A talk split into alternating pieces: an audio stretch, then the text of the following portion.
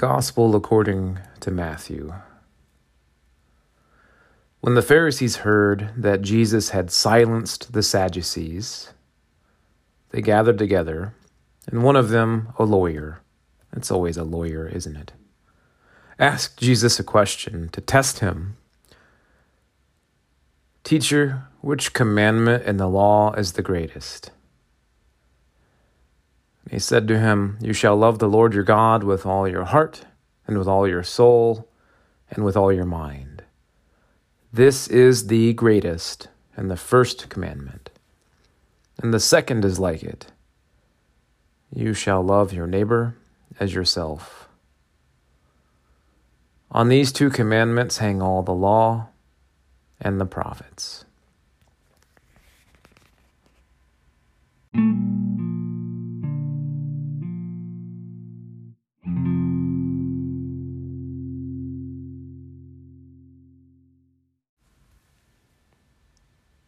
Meditation. This is what our gospel reading for today is ultimately all about, my friends. Meditation. Yes, yes, I am well aware of the fact that love is a predominant theme in this story as Jesus talks about the greatest commandment that God has ever given to us.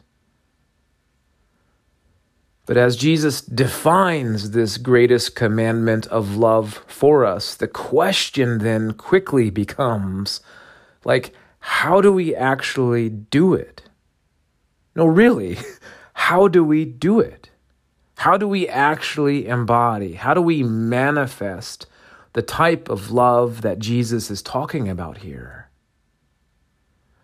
I mean, it's quite clear that in Jesus' mind, at least, love is so much more than just a mere feeling. And love is so much more than just a mere verb, an action.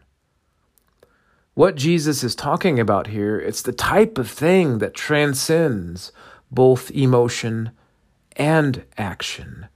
It's actually something that involves our entire being, heart, mind, and soul. It involves our entire existence. So, how do we open our hearts to love? How do we expand our capacity for love? How do we actually love God with everything that we are heart, mind, and soul? How can I offer up to God something more than just like my usual distracted, fragmented, raging dumpster fire of a self? And how do we actually love our neighbors as ourselves? Elsewhere, Jesus defines our neighbor as that person that we are not at all compatible with our neighbor is that person who doesn't see the world at all like we do. Our neighbor is that person who would be very easy for us to hate. The neighbor is that person who more than likely already hates us. Jesus says that it's that person, that person is the one who is our neighbor. Yeah, so how do we get ourselves to the place, both emotionally and psychologically, where we can love that wretched person, that wretched neighbor, just as much as we love ourselves? This is not a low bar that Jesus has set for us, my friends. Thich Nhat Hanh that great modern Buddhist teacher, perhaps best summed up Jesus' entire message on love when he said that love is being there. Love is being there. Love is tuning into the presence of the other with the entirety of our being. But again, how can I truly be present to God with the fullness of my whole being? And how can I be there entirely, undistractedly for my friends, for my family, for those who need my voice and my advocacy. More pressingly, how can I genuinely be there for my enemies?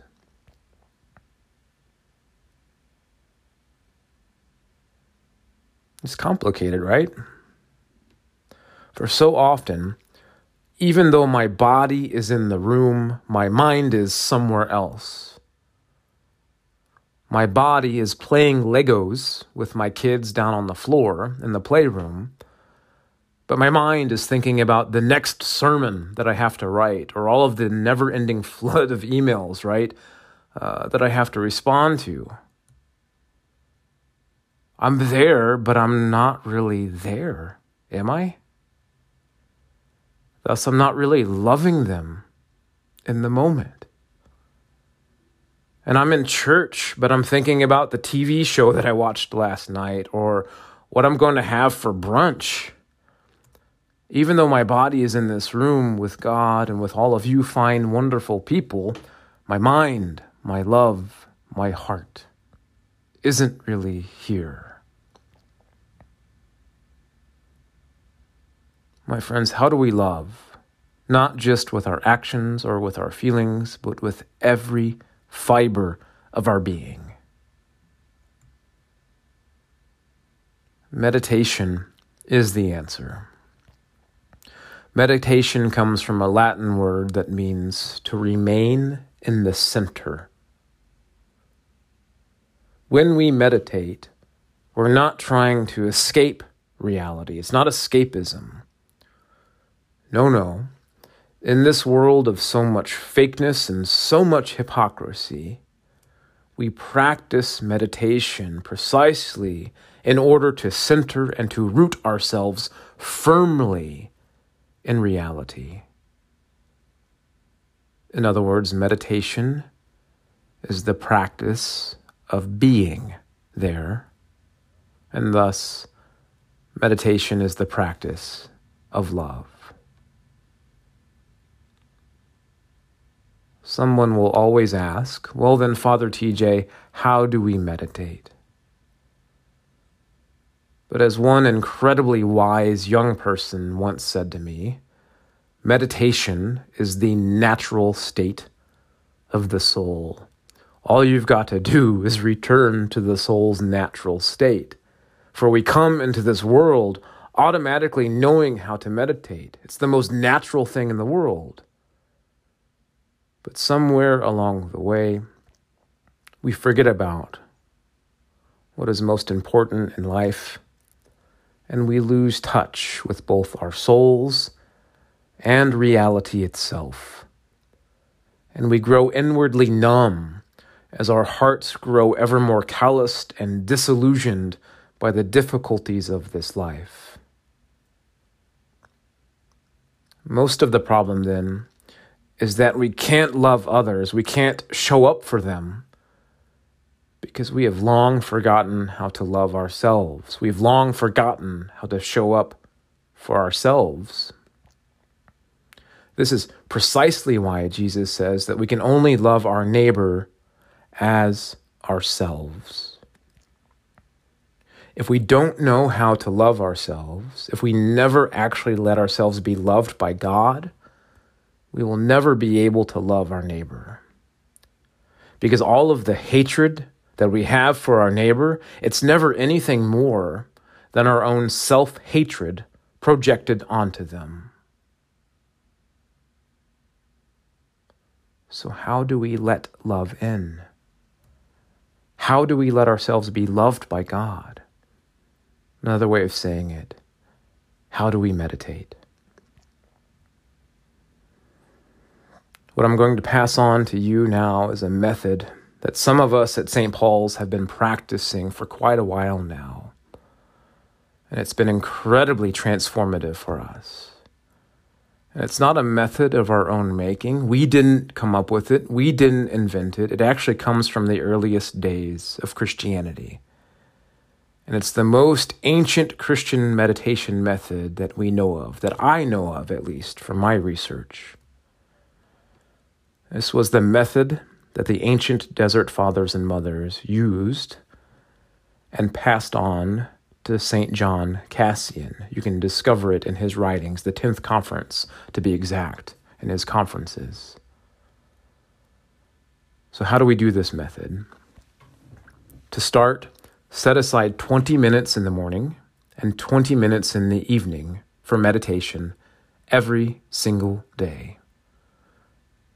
And if you can't start there, start somewhere 10 minutes, 5 minutes, 1 minute even. Because a little bit of meditation is better than no meditation at all. A little bit of meditation, in fact, it goes a long way. You can build your way up, work your way up. And when you actually sit down to meditate, do this. Recite this ancient mantra slowly, over and over again. O God, make speed to save us. O Lord, make haste to help us. O God, make speed to save us. O Lord, make haste to help us. O God, make speed to save us. O Lord, make haste to help us. This is a line from one of our Psalms. Excuse me. It's also the opening line for some of our daily prayer liturgies, evening prayer in particular. But more importantly, this was the formula that was utilized and prescribed by the ancient saints of the desert. Now just focus on saying the words and leave God alone to act within you. Just show up and say the mantra and let God do his thing. Let God do the inner healing. That's not your job. Let him do it. And when distracting thoughts pop up, and they will, don't get discouraged at all. Don't try to weed them out. Don't try to stomp them out. Don't try to not have them. Just observe that those distracting thoughts, they're there. And just simply refocus on the mantra. Let God do the weeding out. That's not your job.